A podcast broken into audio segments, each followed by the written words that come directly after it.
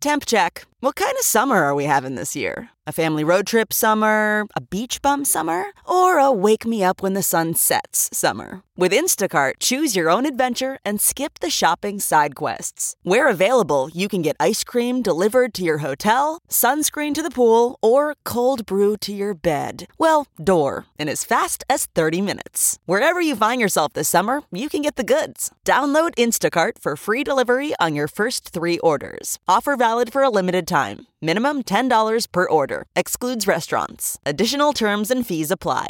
This podcast is brought to you by eHarmony, the dating app to find someone you can be yourself with. Why doesn't eHarmony allow copy and paste in first messages? Because you are unique, and your conversations should reflect that. eHarmony wants you to find someone who will get you. How are you going to know who gets you if people send you the same generic conversation starters they message everyone else? Conversations that actually help you get to know each other. Imagine that. Get who gets you on eHarmony. Sign up today. Hi, this is Doug from Saxon. You're listening to Talking Metal. Hey, this is Tommy Clufetos, drummer for Ozzy Osbourne, and you're listening to Talking Metal. This is Rudy Sarzo, and you're listening to Talking Metal. Hello, this is Tony Iommi, and you're listening to Talking Metal. Hi, this is Ozzy Osbourne, and you're listening to Talking Metal. Hey everyone, this is Todd La Torre from Queensryche, and you're listening to Talking Metal. Hi there, this is Eddie Jackson from Queensryche, and you're listening to Talking Metal. Hey everybody, it's Tommy Thayer with Kiss, and you're listening to Talking Metal. Uh, hi, this is Biff from Saxon. You're listening to Talking Metal. Come on. Hello, this is Michael Wilton of Queensryche, and you're listening to Talking Metal. This is Parker from Queensryche, and you're listening to Talking Metal. Mark Strigl, John Ostronomy, the Talking Metal Podcast, coming to you from the Silver Spacecraft. I'm Bud Friendly. Here's your hosts, Mark and John.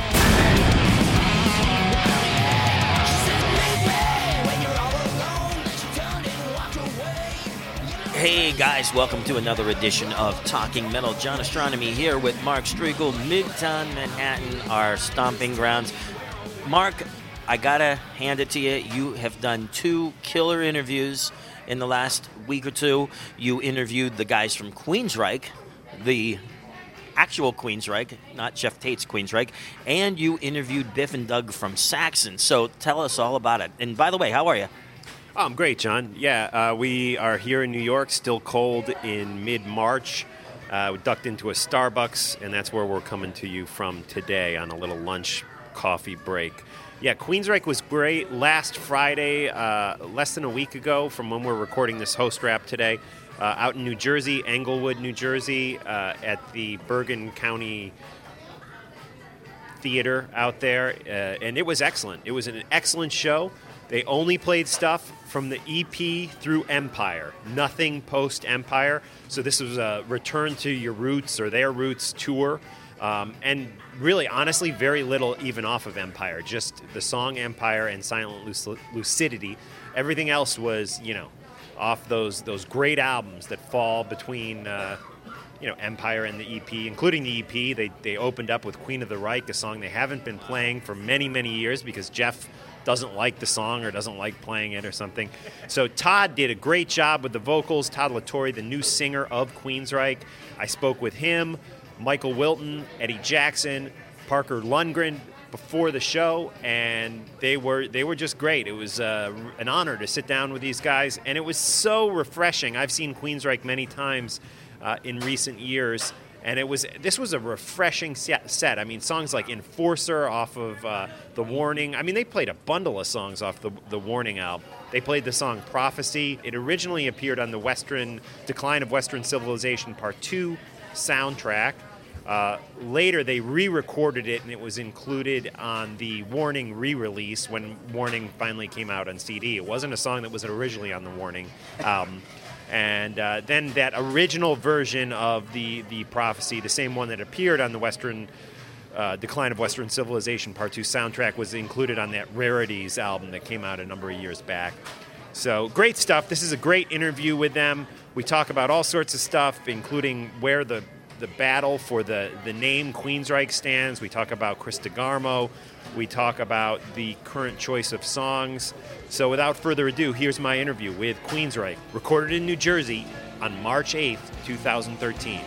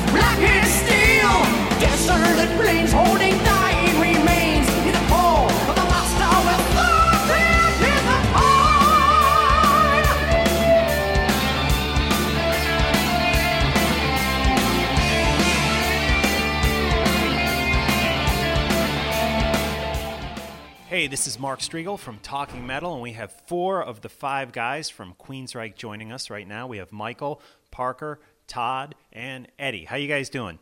Doing great. It's great to be here in New Jersey, just fresh from uh, Toronto, and uh, seems like the snow's kind of following us wherever we go. Or we're following the snow. Yeah. We are totally psyched because there is a new record coming out, and I think we're looking at a June release date with Century Media, which is very exciting. We heard 90 seconds of the record uh, a couple weeks ago on the Eddie Trunk show. Let's talk about the direction of the record. Um, some people have been speculating online this is going to be a, a retro sounding record, but after hearing the clip, I thought, no, I don't really think it's a retro sounding record. Could you describe the direction musically of this uh, record. Todd, how about you take a, a, stab at that? Well, I mean, this is a um, a body of work that everyone's contributed on, and you know, Parker wasn't part of of that legacy in the writing process. So there's a fresh, new perspective with the writer, with Parker, and with myself. I think that there are, you know, um, musical elements that are definitely Queensryche sounding um, and I think within the songs that we have for the album, you know, there there are songs that um, you know possibly could have been on a Rage for Order or a Mind Crime or something like that. I think there's a little bit of everything in this new record with a a whole new flavor. You know, um, vocally there's that common thread, but there there are some you know it's my sound, which is going to be a little different. Um, I think the guitars are probably a little crunchier, maybe. I mean, Ed's got his his amazing bass tone on here. I mean, they have dueling harmony guitars. Scott, I think Scott's drumming. I think it, he challenged himself on this record compared to the last, you know, couple of albums.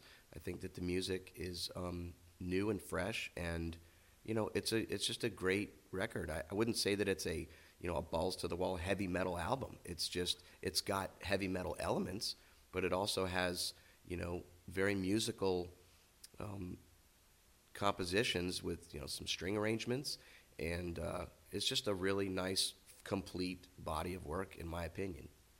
You know, we've been working with Jimbo Barton, and we try to re- uh, recreate some of these sounds sonically from like the first five, six albums. That uh, he worked with us on Operation Mindcrime, Empire, and Promised Land, and those albums sonically we were ver- very pleased, you know, and uh, bringing him back to the fold, he uh, he's kind of bringing back some of those elements.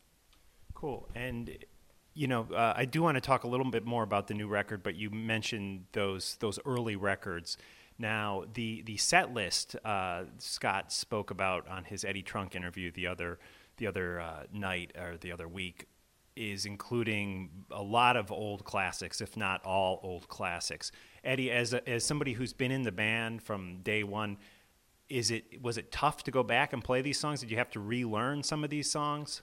Well, especially those that we haven't played in quite a long time. But um, it's like falling off a bike again. You know, I mean, uh, you just uh, run through the songs, uh, you, familiarize yourself with them, and but um, for the most part, I think it's kind of refreshing, even though they're older songs. But uh, it's kind of refreshing going back and listening to these and relearning them again. You know.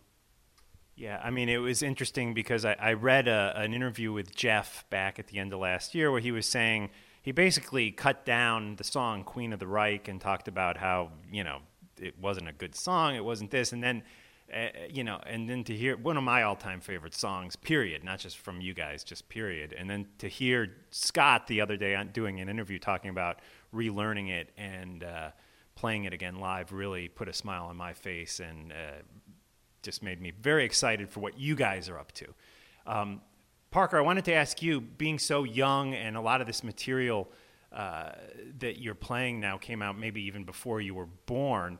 How, how, is, how is somebody your age, uh, uh, or how do, how do your peers that are your age uh, view Queensryche and the Queensryche legacy? Well, the thing that I always say is, you know, my favorite albums by Queensryche are, you know, the first, you know, four or five albums, which is exactly what we're playing in the set list. And uh, you know they were my age, if not younger, when they made all those albums. So if anything, you know, it's even though they're, uh, you know, I'm a lot younger than they are now. Um, I'm the same age as when all my favorite records came out by them. So I think it's uh, you know nothing wrong with that, and it's just kind of a fresh perspective for you know writing and stuff like that. So excellent. And there um, are how many songwriters involved in the new record? You mentioned that par- everyone's writing. Everyone's, everyone's contributed. cool. Nobody outside, nobody outside the five of us. So. And have you guys come up with a name for the record yet? Kind of, but we're not going to tell you. well, we're not really at liberty to discuss it right now, but um, we will soon. Excellent, cool. And you guys will be heading out on the Monsters of Rock cruise, right? Can you talk a little bit about what that actually is? It's a it's a cruise that I think there's almost 40 bands on there. There's a lot of bands, and it's a it's a big ship full of uh, crazy people that want to hear rock and roll. I mean, they're uh, probably really great business-minded people, but as soon as they step on the boat, they think they're 19 and they start drinking, and it's just a crazy place to be. Right. But um, as far as um, performing, they have uh, a, a, theater on the boat, and most of the bands uh, at least perform once there. And then on the deck, there's a pool that uh, where everybody hangs out and has a good time, and, and uh, usually the bands play there. And what, what's great about it is there's because there's so many bands, there's music till four in the morning. It's like just constantly going. There's there's other places on the boat where there's like casinos and uh, different bars with smaller stages for you know those type of bands and um, the uh, I think the, the interesting thing for us is you're kind of exposed in, in your fans. You know, it's kind of hard to have some alone time with your, your wife or your girlfriend. You know, right. it's like, but or or both. Yeah. And so, how like how many days are you out on this cruise? I think it's it's five days. We perform twice, and uh, it, it, goes to two locations. Some you know really nice places. Um, and it, you know, compared to the weather here, it should be really nice down there by the time we get there, which will be you know great for us. Cool. And let's talk a little bit about gear, Parker. What kind of guitars and amps are you playing out of? Uh, live or on the record? Let's say live. Um, live, I've been using uh, got a bit a bit of everything. I've been using Hughes and Kettner rig for amps, and um, I use uh, mostly Gibson SGs. I've got a, a double neck that I've been using, which I was really excited about because DeGarmo used to use a, a, double neck for a lot of the songs live. So that's been cool to kind of incorporate with all the old stuff that we've right. been playing now. So yeah. And how, how, about you, Michael? I'm still using my tried and true uh, ESPs, guitars. Um, uh, this tour, I'm using uh, Krank amps and speaker cabinets, and then I've got a, a Zoom uh, G5 uh, foot pedal. So it's scaled down. I don't have the NASA rig out with me right now, so um, but you'll hear it tonight. It's pretty awesome. Cool, can't wait. And Eddie, how about you? Mine's pretty simplistic, very conventional. I've got uh, Mike Lull basses, Spector basses, uh, Hartke amplifiers, uh, bass amplifiers, and Hartke uh, bass cabinets. It's pretty simple. Cool. And Todd, I wanted to ask you, um, influence-wise, who some of your favorite singers are and who has influenced you uh, the most as far as singers go? Well, I mean, within the the metal genre, you know, certainly, you know, Geoff Tate was a big inspiration. Bruce Dickinson, um, Ronnie James Dio. I was a big Stryper fan, so Michael Sweet. Um, but I was also, you know, I'm still a big fan of the singer songwriter era of the 70s. Mm-hmm. So I was a big, you know, Fleetwood Mac fan and Heart and Steely Dan, Billy Joel, Elton John. You know, there are a lot of different influences for different reasons. You know, I liked a lot of the some of the old Motown stuff that sure. my mom exposed me to when I was growing up. But you know, I was really into the operatic power metal style of singing. You know, so I like the heavy vibrato. I like the full range. I like the lows and then you know the high screams and stuff. So you know, um, those are probably my top picks for the style that I sing in, you know, that I mentioned. Cool. And can you talk a little bit about how you actually came into the fold with the Queensryche guys? Well, I, long story short, um, I was at the NAMM convention in California, um, and uh, I was at a private artist dinner party for Seymour Duncan. I ran into Michael, and um, you know we just talked a little bit, and uh, he was doing some. He had some original music for some own side projects and TV and music for TV and sports reels and all kinds of stuff like that. So he asked if I would be interested in, you know, participating in some of that stuff and just kind of, you know, going along those lines. And we exchanged information. He emailed me some songs, and I just I wrote uh, to one of them and emailed him back, and he was really really um, digging, you know, what what I did with his song, and. Uh, in fact, that song I believe is on the new album, and uh, you know they were just working outside of Queensryche. You know, they just wanted to work. At that time, Jeff was really promoting his solo career a lot. There was just a small handful of dates for Queensryche, so you know they all have lives and families, and you know want to want to play and make a living. So that's how the Rising West thing started. And then, as you know of everything else that that transpired, it's you know evolved into where we are now. But the initial meeting of the guys was just a very casual, out of the blue, random. Oh, hey, there, you know, there's Michael at a dinner, and we just talked, and everything just, you know, it just happened so naturally. And he, you know, told the guys about me, and hey, why don't we do this, you know, with this Rising West thing? And so that was that's how it started, you know. Have you, Michael, spoken to Chris DeGarmo anytime recently? I actually speak to Chris all the time. Um, yeah, we uh, we golf together a lot. So, and our wives are really close. So, cool. but uh, yeah, so I, I, speak to him all the time. And he he doesn't do anything musical really anymore. I wouldn't say that. Um, he's pretty involved with uh, his daughter. Um, She's got some songs on iTunes that, that he uh, helped compose. And, uh, you know, Chris is, I'm not going to speak for him, but, you know, I know he's, he's been writing. Oh, cool. He's got a lot of songs left on his hard drive. Nice. And, you know, there are currently, it, it appears that there's almost two bands with this name. Is there a legal battle currently for the name Queensryche going on, or mm, I don't know if that's something you can talk about. We really usually don't get into it, but yeah, that's it's been filed. It's you know for public view. You can you can check it out, but yeah, it's it's pretty much it boils down to the name. Cool. Eddie, can you tell us where the best place to get in touch with you guys online is? The best place would be queensrycheofficial.com. Well, I know a lot of people are rooting for you guys. Uh, I'm one of them, and uh, even Martin Popoff, who a lot of people think is like the, uh, you know, the heavy metal historian, you know, best reviewer ever. He said uh, his prediction for 2013 was uh, that, you know, we were going to get something real strong from you guys. So the pressure's on, but. We're all, we're all excited for you guys, and we can't wait to see the show tonight. So, uh, thank you again for joining us. Thanks for having us. Thanks for having us.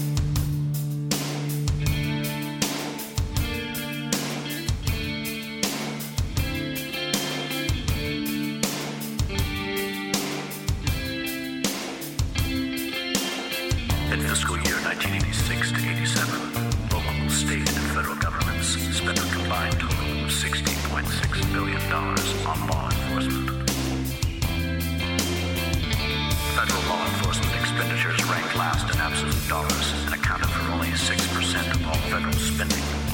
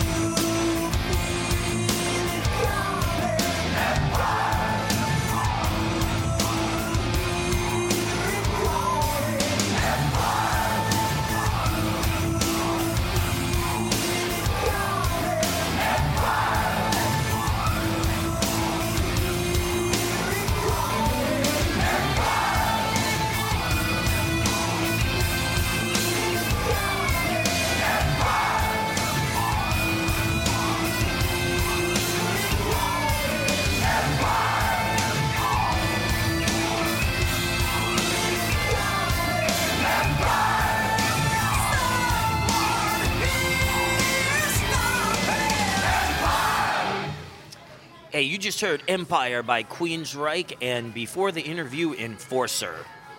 So, Mark, I got to tell you a funny story that I probably told before, but my first metal concert was Queensryche opening up for Twisted Sister, and we, we've definitely told this because I, I believe Geoff Tate had differed uh, with me on what year that was, but it was either 82 or 83. I always thought it was 82, but maybe it was early 83. And what was funny is prior to seeing Queensryche live, I went out and bought the Queensryche EP, and one would say, "What's controversial about that?" Normally, nothing. But in my hometown, you had to earn the right to buy certain albums. And so when I bought that EP, and then I called my friend, and I said, "Hey, oh my God, I'm so happy! I just bought the Queensryche EP." Click, hung up on me because I was not worthy yet of buying that. How's that sound? You weren't you weren't cool enough for, for that. Yeah, yeah. No, I hear you. It's funny how kids are. Definitely.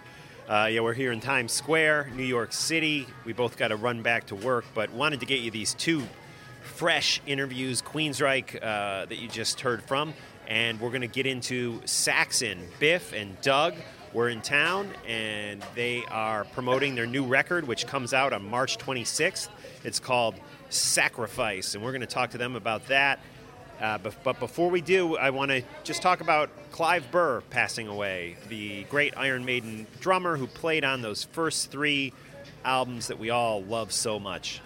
Yeah, I was really sad. I actually got a text from Mike Lincoln, uh, drummer of Captain T in Astronomy, and he said Clive Burr had passed away. And I had known that he had MS, and uh, you know, I went immediately online and just started looking at great pictures of Clive Burr from back in the day. And then uh, pictures of him more recently, and he just seems like such a great guy. And you know, all the guys in Maiden, I think, really liked him and really loved him. But Not only like loved him, and everybody's just so sad to hear this. Yeah, let's get into a little run to the hills. This is Clive who starts this one off.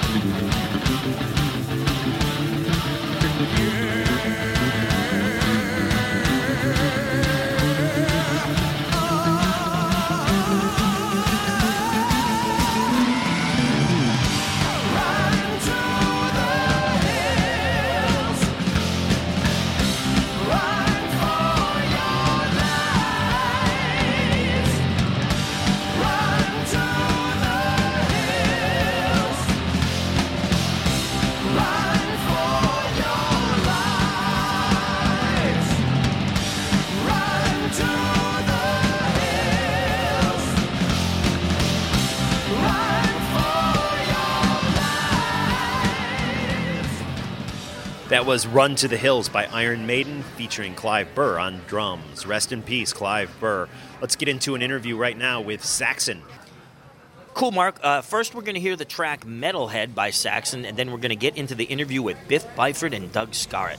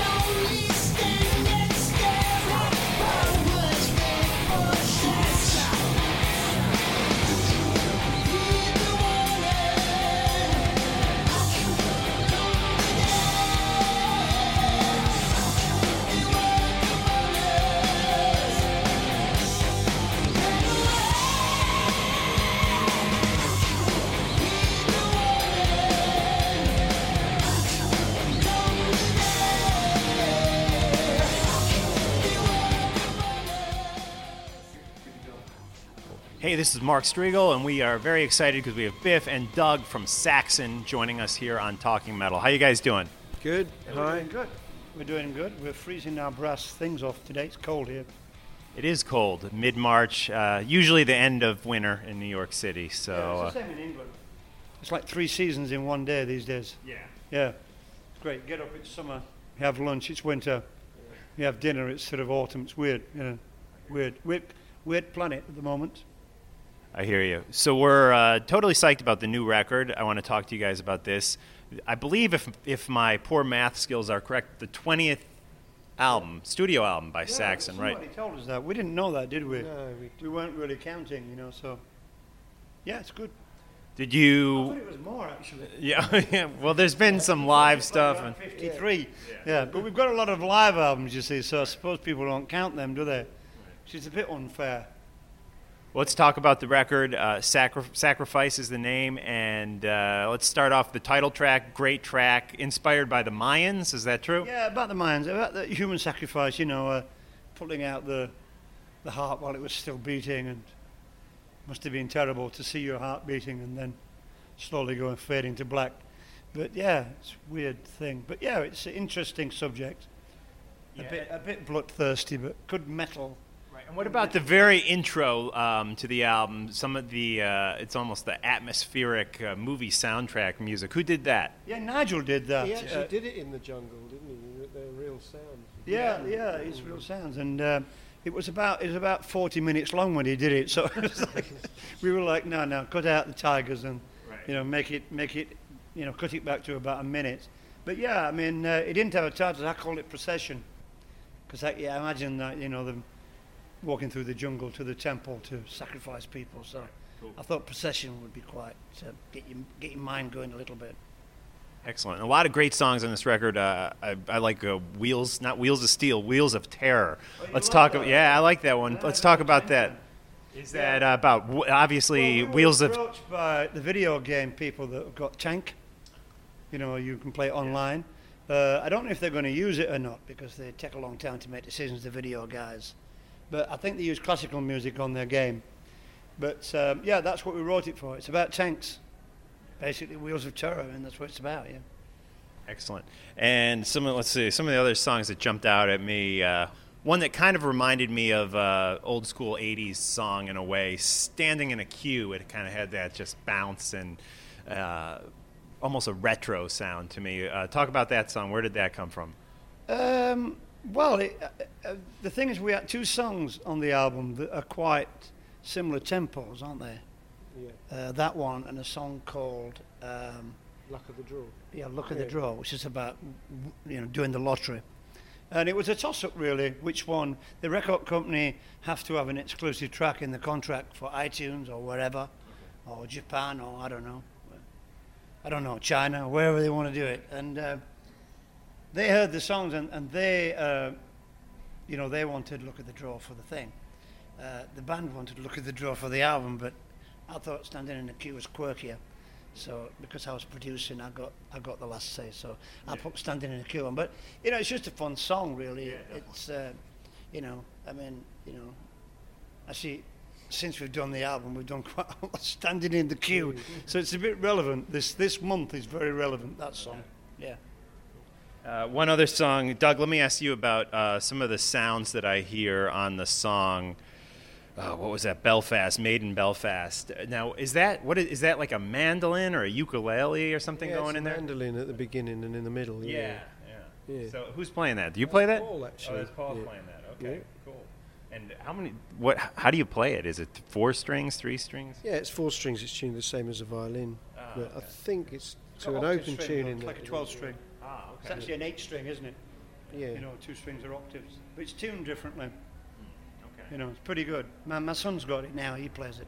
Ah, okay. Cool. Cool. That's uh, another great song. Kind of. What's that about? This the working class kind of again, a theme throughout Saxon. You know, building the Titanic and all the big battleships. You know, um, I went I went to the to the museum there when we were in Belfast and all the pictures of the tenements, you know, where people used to live. I just thought it was a cool. You know, I'm always writing lyrics about working class people, so I just thought that was pretty cool. You know, made in Japan, made in Hong Kong, made in Belfast. Yeah. Could have been made in made in Yorkshire actually, but Definitely. And made in, used made in England. So Ma- yeah, that one, so- right.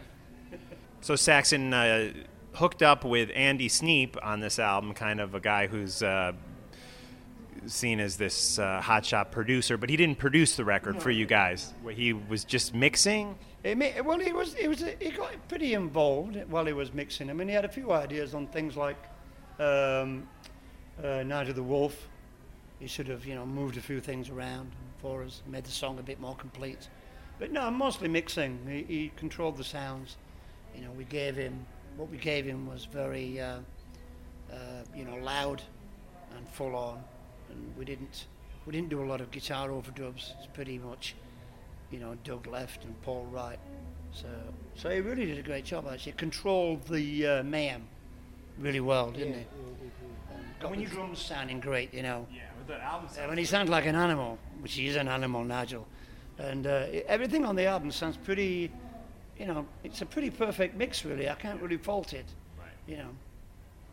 Now, when you guys are setting out in like the songwriting phase, do you all get together in a room and kind of jam out ideas, or is it more, you know, different That's the people? Second phase, really. That's the second phase. Yeah, I mean, we all, we'd, we'd start with ideas at home, all meet, and uh, you know, we all play our ideas basically, and uh, see what sticks, you know, see what um, what what uh, Biff finds inspiring.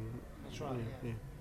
I think that's what makes us a bit unique, you know, because you know we're all able to experiment with each other's thing. You know, I mean, sometimes I'll write lyrics for some of the guys, and sometimes not. Sometimes I'll play guitar, you know, and things. So it's really mixed up. Really, we don't really have any rules, do we? No. You know, I mean, Nibbs writes quite a few guitar Yeah. riffs as well. You know, I mean, Nibbs can play really great drums, so sometimes he'll play drums, and Nigel might play jungle sounds on the keyboard or something. So we're pretty experimental when we're in studio. It's pretty full on, really. Well, we suggest all the Talking Metal listeners pick up the album and uh, also the Saxon documentary, which I thought was just great. Heavy Metal Thunder. Uh, let's talk about the production of that. How how involved were you guys with the actual production of the documentary? Not much, really. I mean, we gave them we gave them a lot of, you know, they, they took me around a bit to, to the places where we used to go as in the eight early before we were signed in the late seventies, like in Wales and things with the steam train connections and all that sort of thing. And uh, but we didn't really get much involved, really. I mean, we had a we had a, like an executive uh, overview. If there's anything we didn't like, we could take it out. But really, there's nothing in there. You know, I mean, they're all in the two ex-members. Who, who I think the documentary is pretty fair to them, actually. Fair. I mean, my, me personally, I think they could have said more. Rather than like you know being stand-up comedians. But yeah, it's fair enough. If that's what they wanted to do, then yeah. that's what they wanted to do. You know, but uh, those two guys are a bit spinal tappy, so that's what you would expect. You know. Yeah. And it's interesting now, Doug. Uh, you know, you've been in the band. If again, if my math is correct, I think uh, as long, if not longer, than Graham was in the band. Uh, Yeah, this is 18. my- This is my 19th year, so how long was Graham in? Uh, From Yeah, not, but, but it must be if you just count from '79. Obviously, you've been in longer. Yeah. What are some of your highlights when you look back over 19 years in Saxon? Uh, so, I mean, some of the most memorable memorable were probably in the first year, with just because it was also crazy joining the band. At you know, s- it, it just in a, within a few weeks and being on the road. And uh, we were talking earlier about the um, first American gig was was in San Antonio, and uh, it was just all crazy. That you know, you know, it was too. It's overwhelming, like so much in such a short space of time. That that and. Um, I loved making the Lionheart album for whatever reason. You know, when when it, when I loved making all the albums, but for some reason that, that, that one really sticks in my mind. I, I don't know why, but Cool, very good. And what about some of the bands that you've toured with, Doug, in the past 19 years? Uh, any memorable bands that uh, have shared the bill with Saxon that kind of stick out in your mind more than others? Uh, Deep Purple was quite was was a pretty uh, was was pretty amazing because I was a you know as a young as a young teenager I was a big fan of Deep Purple so you know drinking with uh, Roger Glover was was quite quite fun you know and uh, well just meet just meeting the guys you know was was great Yeah. yeah. Biff, when Priest as well actually Priest, was, yeah. was brilliant yeah. Biff, when you think back on some of those early tours you, you did, are there any that stick out uh, to you? I know you've written about the Motley Crue tour and stuff like that. Uh, what what other tours? The Ozzy tour? You toured with Randy Rhoads and Ozzy Osbourne, right? Supported her actually. They were special guest tours in Europe, uh, Ozzy. Um, yeah, it was great. You know, I mean, Ozzy was fantastic when this. I don't really have any bad Ozzy tales. You know, I'm one of the very few people that don't. Um, I mean, he was cool, and so was Sharon. Uh, fantastic band, you know, and uh, I mean, Randy would come in the dressing room and jam out a bit with us and things. You know, it was it was great. He didn't really last on the tour very long. Um, he left it for health reasons, I think. But um, you know, he, he was totally cool with us. You know, it was great. So Ozzy left the, the, the tour for, for health reasons? I don't know why he left. He just they just obviously decided to do something else. But they did quite a few shows, and then you know nobody told us really. There's What other bands back from that time era do you remember touring with? Well, our first tour of America was with Rush on the Moving Pictures album. We love that album. We love Rush, you know. All musicians love Rush, you know. So, uh, but that was a great, great tour. Totally wrong audience, but you know, a great, a great tour for us, and, um, and they were pretty cool, you know. Uh, we did some great tours. We actually did a tour with Cheap Trick. That was that was great as well. But again, not the right audience, but you know, it was a great experience. Um, I think the Maiden tour we did, you know, the Saxon Power and the Glory tour, uh, connected with Maiden Piece of Mind. That was a huge tour we did. Uh, really, um, you know, we, that's the biggest album we had in America, I think. That Power and the Glory, and then we did Motley Crue with Crusader, which was another great album for America. And then, uh, you know, our manager died around that time, so we really went into a little bit of a, a free fall after that.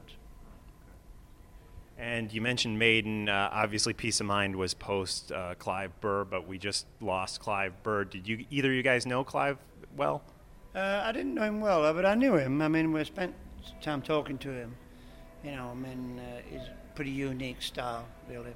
Yeah. You know, I mean, all those guys that were- that were in the original Maiden, uh, Dennis Stratton, the guitarist. You know, we, we used to, you know, see him a lot in a band called Lionheart, actually, which he ju- started after Maiden. So, yeah, we, we were pretty much on the same wavelength in them days. Yeah. And let's see, we're in New York right now. You guys are here for a few days doing press, and you are heading down south to get on board the Monsters of Rock cruise. Do you enjoy playing on a boat, Doug? What is this like? Do you, is is the I would think the movement of the boat. Ship, actually. Yeah, we we've only It's done it. boat, you've got oars. we only did it once before on uh, seventy thousand tons Yeah. of metal. It was it was great. I mean, obviously, we didn't really know what to expect, but it was it was really good. It is a bit odd playing on a moving stage, though. Yeah. And no seasickness or anything like that. No, no, um, not, not only um, booze booze sickness, Booze maybe. sickness, um, no, no seasickness. Partying, partying sickness. And and it sounds cool to me because I would think that the fans, maybe it's not so cool for you guys, but the fans get to party with all their favorite rockers and rock stars. Is is that cool for you, or do you wish you could get away from them? I mean, some yeah, it's good. Some bands don't like it, obviously being that close to their fans, but we thought it was really cool. You know, we're a pretty down to earth bunch of guys. So Yeah, and they were pretty pretty respectful actually. yeah, I mean, the No- first no one was day that was a bit crazy with autographs and you know, let's spot the rock stars thing. But after that, it was pretty cool. I mean, they can't get off, can they? They can't. Right. You know, we can play as loud as we want, really. You know, the- if they complain, it's tough. Excellent. And will there be plans to make a trek back through the states at some point? Yeah, we're looking at coming after summer. We're pretty busy up to August now. Um, so yeah, after summer we've got September, October penciled in for the states. Okay. So we're just looking for a nice tour to jump onto, a package or something. Yeah. Or or not, you know. If we don't get a package, then we have to come and play the cities where we can uh, pull people. Mhm. So we usually end up maybe New York's always great for us. You know, some parts of Texas are fantastic. You know, the West Coast is great. So, but usually we miss out a huge center of America, which is, you know, where the bulk of the rock fans are. Which sadly, you know, so we don't really get into there because we don't get off of the shows. You know. Now, you talk about fans, you know, um, being in different locations. It seems for Saxon, there's always been a, a super strong. I mean, there's been Saxon fans all over the world, obviously, but a super strong Saxon fan base in Germany. Is that correct? And why? Why is that? I think there, there was a super. The, the, the German fans were super strong through the bad days. You know, when when when metal wasn't so popular. Ah, okay. You know, through the '90s, And I think Maiden, Priest, in Motorhead especially, you know, we, we sort of centered around Germany because that's where the press was still, you know, supporting us and the radio stations and the fans were very loyal. I think in the UK the press sort of turned against us a little bit and uh, the radio stations stopped playing us and, uh, you know, we sort of dropped out of people's minds a little bit. And uh, in the last five years it's all turned around again, you know, the, the press are really supportive of us again, which is great. And, um, you know, we get a lot of airplay on the rock shows, and um, you know, the internet's made a massive difference to us. Um, you know, YouTube and uh, Facebook and our website, saxon747.com, we get thousands of hits. You know, even if people don't go on the forum, they're just looking to see what's happening with us, you know, around the world. So it's great. Where is the best place for the Talking Metal listener to pick up the documentary that we mentioned earlier? Can they buy it through through the website? Uh, as far as I know, it's just about to be released in America. Okay. Um, I think I'll just ask Alex over there. Is it about to be released? Yeah, it, it, yeah, it's about to be released in April. I think it's a Blu-ray coming out. Oh, April the sixth or seventh or something.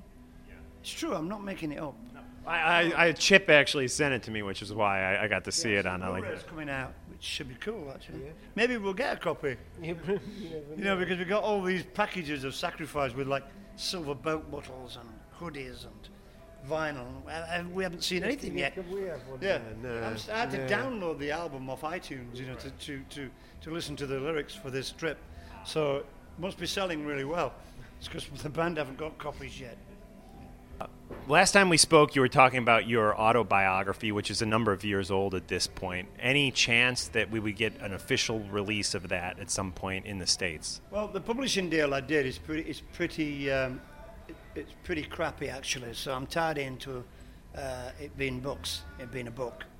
Uh, but I think the deal finishes soon, so I might do a small rewrite, bring it more up to date, put a bit more sex in there, maybe, a bit more, bit more scandal, and um, you know, and re- redo it and maybe put it on the internet, you know, uh, iBooks or Kindle or yeah. one of those big Sony, you know, that would be cool, and then people can access it much quicker, Yeah. you know. Doug, you gonna write a book? No. I, I, thing is, though, I must tell you one thing that nobody knows. I actually interviewed the band. Do you remember? Yeah, yeah. Quite a while ago. I was, I was thinking about it, rather than me doing an autobiography, it might be nice to do a Saxon book.